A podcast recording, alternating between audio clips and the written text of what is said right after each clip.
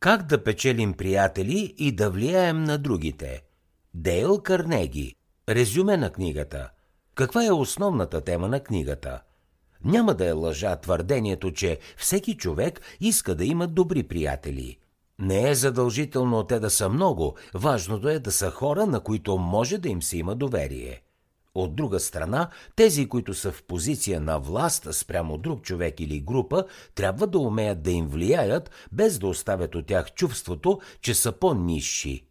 На тези размисли е базирана книгата на Дейл Карнеги «Как да печелим приятели и да влияем на другите», която той написва през 1936 в нея той дава изключително практични съвети за принципите, които трябва да се следват от всеки го, който иска да се ползва с добра репутация сред своите близки или колеги. Авторът набляга на личностните характеристики и навици за общуване, които самите ние трябва да променим у себе си, за да бъде различно и отношението на останалите спрямо нас. Той споделя мнението, че трансформацията трябва да започнем ние – какво означава това? Да преустановим изблиците на критика, да показваме уважение и благодарност, да се усмихваме повече. Ако успеем да възпитаме тези добродетели у себе си, те ще служат като огледало за реакциите на хората, с които общуваме. В своите съвети към всички, Дейл Карнеги се основава на златното правило да се отнасяме към другите така, както бихме искали те да се отнасят към нас. Какво друго ще научите от книгата Как да печелим приятели и да влияем на другите? Усмивката е оръжието за добро първо впечатление. Всички се чувстваме привлечени от хора, които ни се усмихват. Когато се запознаваме с някого, който се усмихва, ние сме склонни да го харесаме веднага. Затова, ако искате да бъдете харесвани от самото начало, покажете на другите, че компанията им ви е приятна и бъдете приветливи. Психолозите са открили, че връзката между положителните емоции и усмихването не е еднопосочна.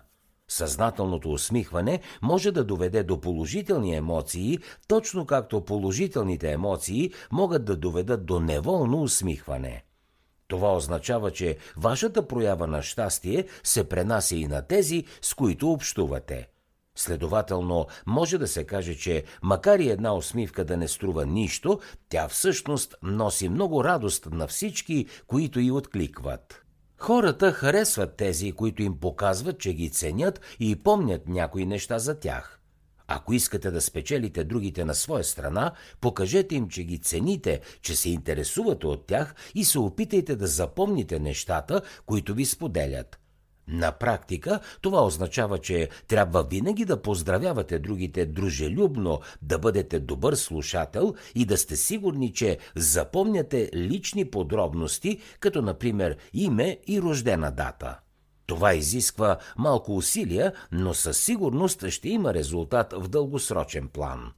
Например, може да се наложи да си водите бележки след всяка среща – Дейл Карнеги споделя малък практичен трик за генериране на привързаност. И то е да запомните и често да използвате името на човека, с когото общувате. А всеки път, когато срещнете нов човек, запомнете името му и се опитайте да го използвате, докато разговаряте. Със сигурност ще ви харесат незабавно. Теодор Рузвелт е бил популярен сред целия си персонал, защото имал навика да поздравява всеки един от тях по име. Също така целенасочено отделял време да ги изслушва и се стараял да запомни споделеното от тях. По този начин той показвал на другите своята благодарност и получавал много повече в замяна.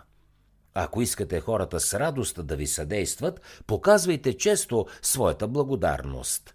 Как можете да накарате някого да ви направи услуга? Първо, трябва да сте сигурни, че иска да го направи. И второ, трябва да го възнаградите с вашата искрена благодарност. Една от най-силните мотивации на човешкото поведение е желанието да бъдем оценени от другите. Всички ние обичаме да бъдем похвалени и да чуем признание за добре свършената работа. Именно похвалата е била сред основните причини хората да изкачват най-високите планини, да пишат романи и да основават компании за милиони долари. Всъщност, възможността за похвала е много по-силен стимул, отколкото заплахата от наказание. За да поиска някой да ви помогне, е необходимо той да ви познава като такъв, който показва благодарност, а не като някой, който бърза да критикува. За тази цел използвайте прости фрази от рода на благодаря или съжалявам и се научете да давате искрени похвали. Ако държите на другите и се отнасяте към тях с уважение, ще можете лесно да оцените работата им и да им покажете честна и искрена благодарност. А те на свой ред ще ви харесат и ще се радват да работят с вас. Ако искате другите да се интересуват от вас, интересувайте се и вие от тях и говорете на темите, които ги вълнуват лично. Всички обичаме да имаме до себе си добър слушател, особено когато това лице ни насърчава да говорим за себе си. Така че, ако искате другите да ви възприемат като загрижен човек, не говорете, а слушайте – Попитайте събеседника си за самия него и го насърчете да говори толкова, колкото има нужда. Да изслушвате истински означава да дадете на другото лице цялото си внимание, без да го прекъсвате и без да се разсейвате. От друга страна, ако говорите за себе си прекалено, не изслушвате другите и постоянно ги прекъсвате докато говорят, със сигурност ще ги отблъснете. Затова, ако искате да сте харесвани, опитайте се да бъдете добър слушател. Ако искате другите да ви харесват, не ги критикувайте. Според Дел Карнеги, критикуването не насърчава хората да променят поведението си и със сигурност не им помага да научат нещо ново. Дори и когато критиката изглежда оправдана, тя не може да има желания ефект. Човекът, когато критикувате, няма да се вслуша в това, което казвате, защото той ще се почувства атакуван и естествената му реакция ще бъде да защити собствената си позиция. Съветът на автора е, когато искате да изразите противопоставянето си на нечие друго мнение, никога не абсолютизирайте ситуацията с реплики от рода на «ясно е, че» или «очевидно е, че», тъй като това означава аз съм по-умен от теб. Всъщност, дори и да смятате така, никога не го изразявайте открито.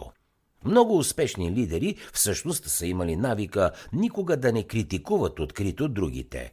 Бенджамин Франклин, например, твърди, че тайната на успеха му е да не говорим лошо за никого – за да накарате друг човек да преоцени мнението си, е много по-ефективно да бъдете смирени и да отговорите така, че да предизвикате диалог. Като, например, мислех си по различен начин, но може и да греша. Или грешил съм често, така че нека отново да разгледаме фактите заедно.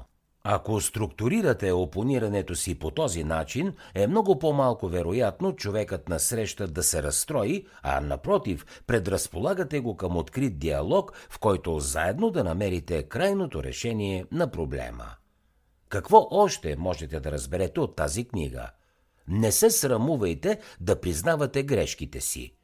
Всички правим грешки – винаги, когато сбъркате и някой е готов да ви заклейми, има един лесен начин да обезоръжите опонента си.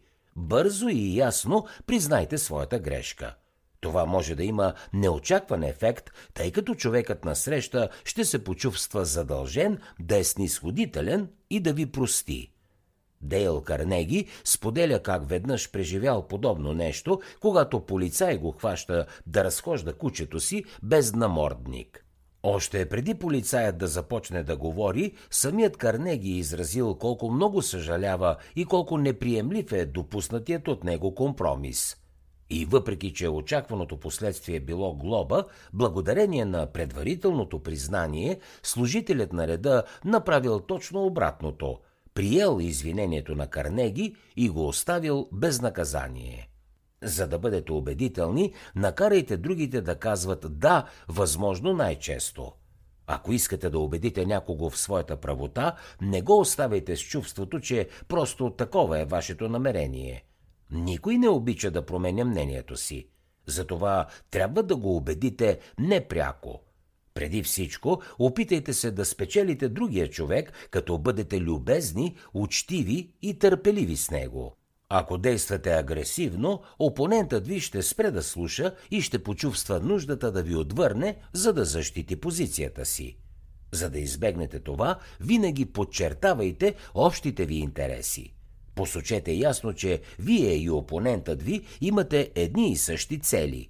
След като човекът срещу вас започне да вижда целите ви като постижими, най-ефективният начин да го убедите в тях е като го накарате да се съгласи с вас възможно най-много пъти. Изградете аргументацията си, като задавате на опонента си множество кратки въпроси, на които може да се отговаря само с да. Мотивите за този подход, известен като Сократовият метод, са прости. Колкото повече потвърждения получавате по време на дискусията, толкова по-голяма е вероятността да получите да, когато най-накрая разкриете истинската си позиция по определения въпрос.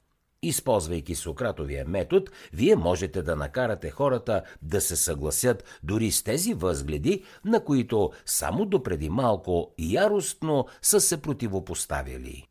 Кратка биографична справка за автора – Дейл Карнеги е роден през ноември 1888 в Меривил, щата Мисури, САЩ. Той е писател и лектор, създател на курсове за личностно развитие, публично говорене и умението да се привличат клиенти. Той учи в педагогическия институт в Лоренсберг, щата Мисури. По съвет на майка си, Карнеги се записва за участие в дискусионния кръжок на института. Това решение се оказало повратен момент в неговия живот – Година след постъпването си там, той започнал да побеждава в конкурси по ораторско майсторство, а през последната година на обучението си Дейл завоювал всички награди за публично говорене. При завършването на колежа Карнеги получил предложение за работа в областта на търговията. Той го приел и скоро постигнал значителни успехи. Въпреки това, той искал да провери на практика своите открития за силата на публичното говорене. Карнеги разработил уникална система за обучение върху комуникативните навици за общуване между хората.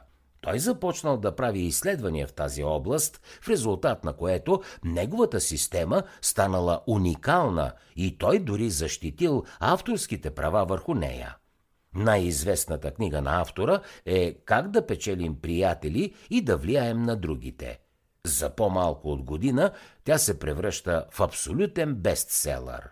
От нея се продават над 1 милион екземпляра, което носи и първата истинска слава и популярност на Дейл Карнеги.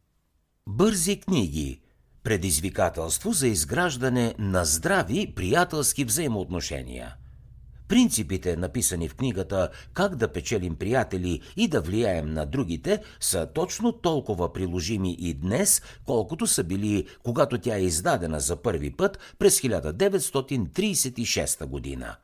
Принципите от книгата могат да бъдат сведени до два основни модела на поведение.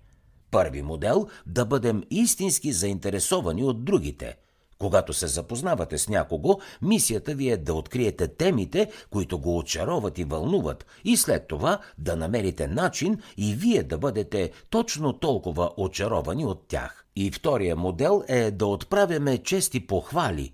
За да развиете своя мускул на похвала и оценяване, трябва да превърнете комплиментите в своя ежедневна практика – Отделяйте по две минути в началото на всеки ден, за да пишете на свой приятел или колега за напредъка, който е постигнал в своите лични или професионални цели. Бъдете специфични и лични. Не пропускайте да му кажете какво най-много ви е впечатлило от неговите постижения. Към резюмето на тази книга сме подготвили и мисловна карта, чрез която можете бързо и лесно отново да преминете през основните изводи и съвети на автора. За да чуете още резюмета на световни бестселери, свалете си приложението Бързи книги безплатно още сега.